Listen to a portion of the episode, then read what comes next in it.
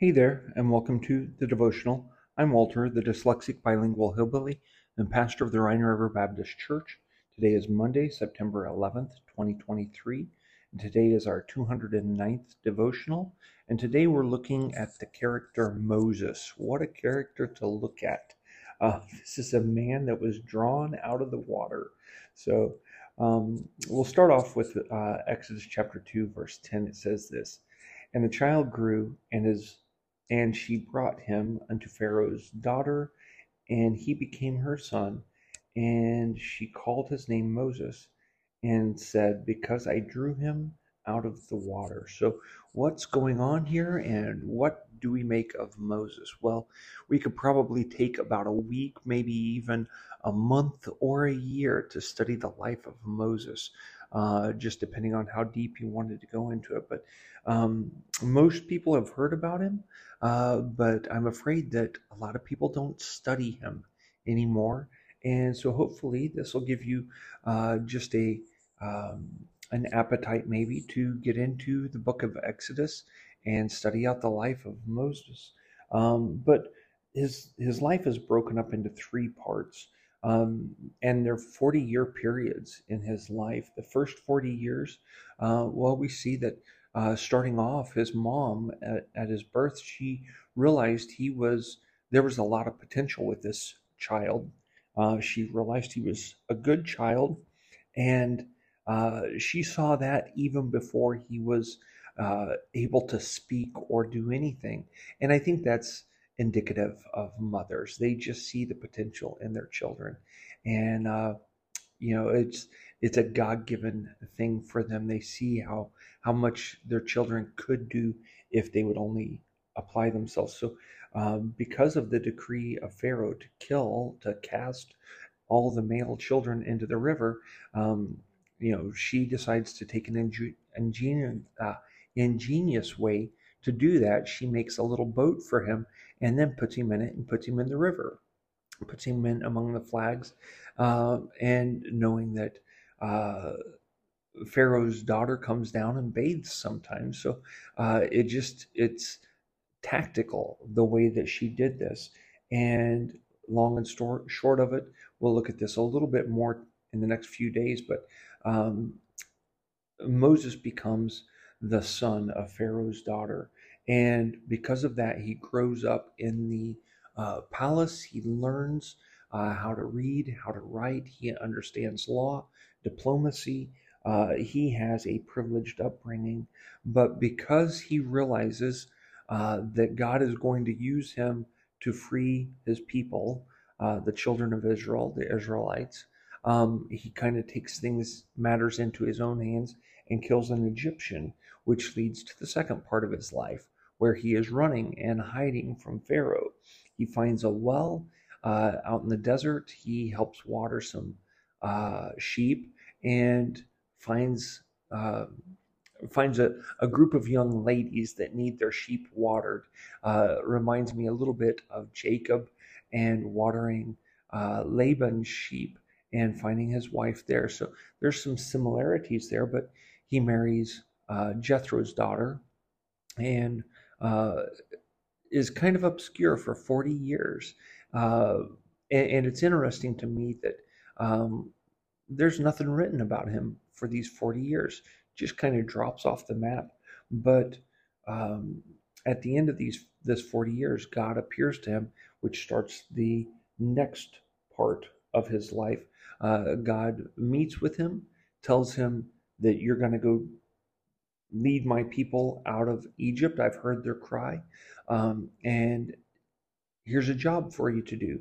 And Moses' first response is, um, Sounds good, Lord, but find somebody else to do it.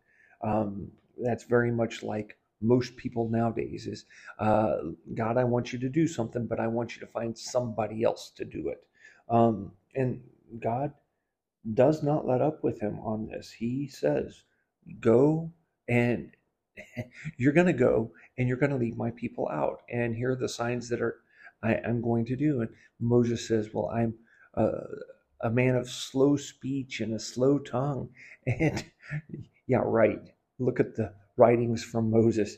He, he wasn't he was like most Baptist preachers. He could go on all day long. So, um, that being said, uh, God did send Aaron, his brother, with him. And we'll look at Aaron later on as well. But um, here Moses meets Pharaoh, um, and they have the con- uh, uh, confrontation there.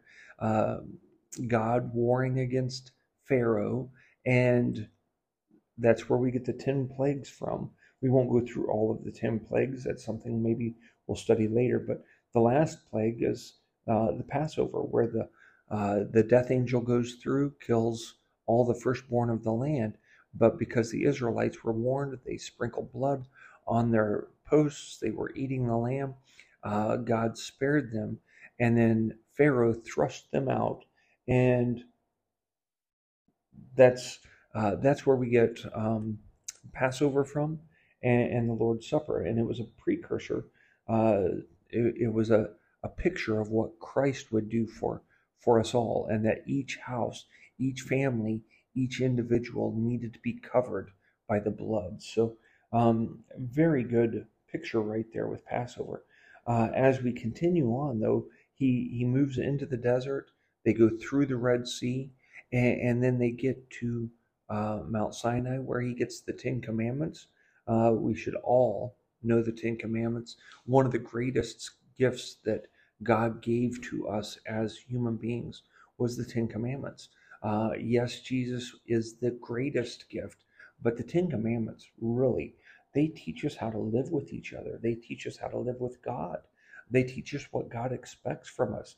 They teach us that we can't live up to that and that we need something more than just the Ten Commandments, but it teaches us that um, that God is just, holy, and righteous, and that we have violated His law. I mean, just think of the last command: "Thou shalt not covet." And how many of us covet things? So you know, when we when we stop and think we haven't broken God's law, and you know, we're pretty good with God. Remember, we have broken probably all of the Ten Commandments. Um, think of the uh, number five honor your father and mother. How many of us at some point in our lives dishonored our parents? Uh, just what a wonderful, wonderful gift God gave to us in the Ten Commandments. Moses goes on from there, though, and leads the children of Israel for 40 years in the desert because they refused to go into the land the first time. Uh, and he's patient with them he is long suffering with them. He pleads to God on their behalf several times. And then at the end of his life, uh, Moses strikes the rock and causes water to come out. He had done that once before at Sinai. And then later on, he strikes the rock again in anger. And yes, his, his sister had died. Yes, they were going through some tough times, but he was not supposed to strike the rock. And because of that, God told him, You can't go into the land because you didn't glorify me at that water of strife. So, uh, as we look at his life, what can we learn from Moses? What can we learn from his life? I know we've gone through this very quickly, but uh, there are so many things that you can learn from him.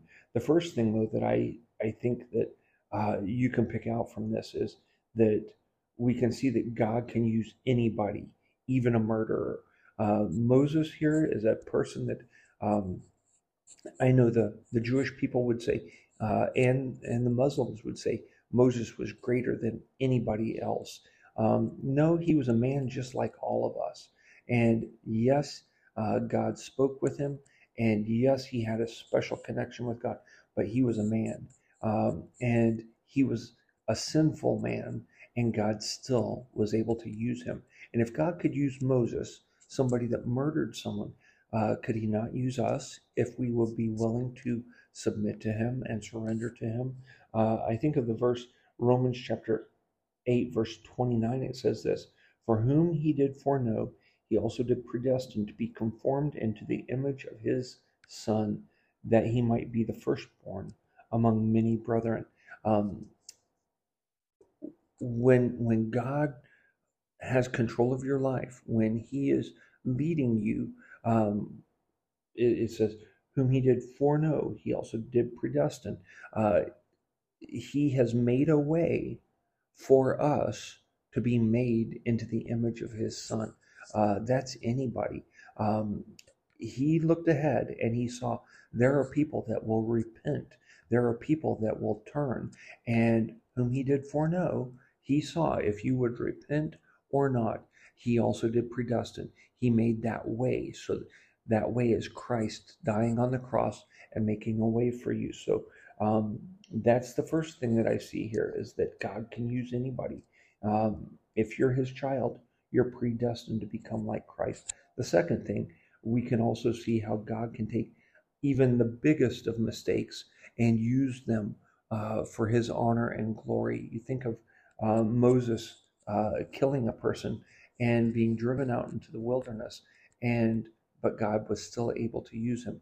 And think of all the character that might have been built in, in Moses' life by watching sheep.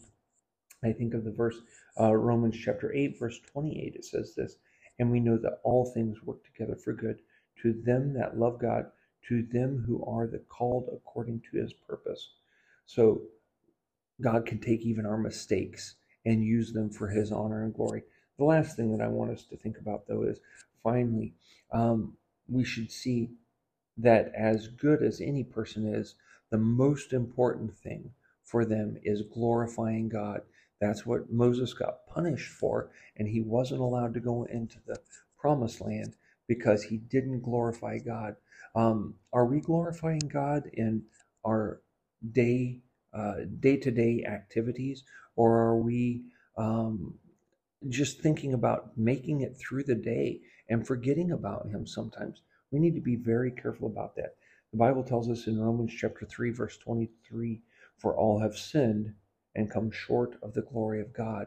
Coming short of the glory of God is the greatest sin that we commit when we don't honor Him with all of our heart, mind, soul, and strength. So keep that in mind as you go through this day and through this week and work at glorifying God. He can he can receive glory through anybody as long as we are willing to be used of him and, and submitting and yielding ourselves to him. So I hope that's a help to you and an encouragement. And until the next time, auf Wiederhören.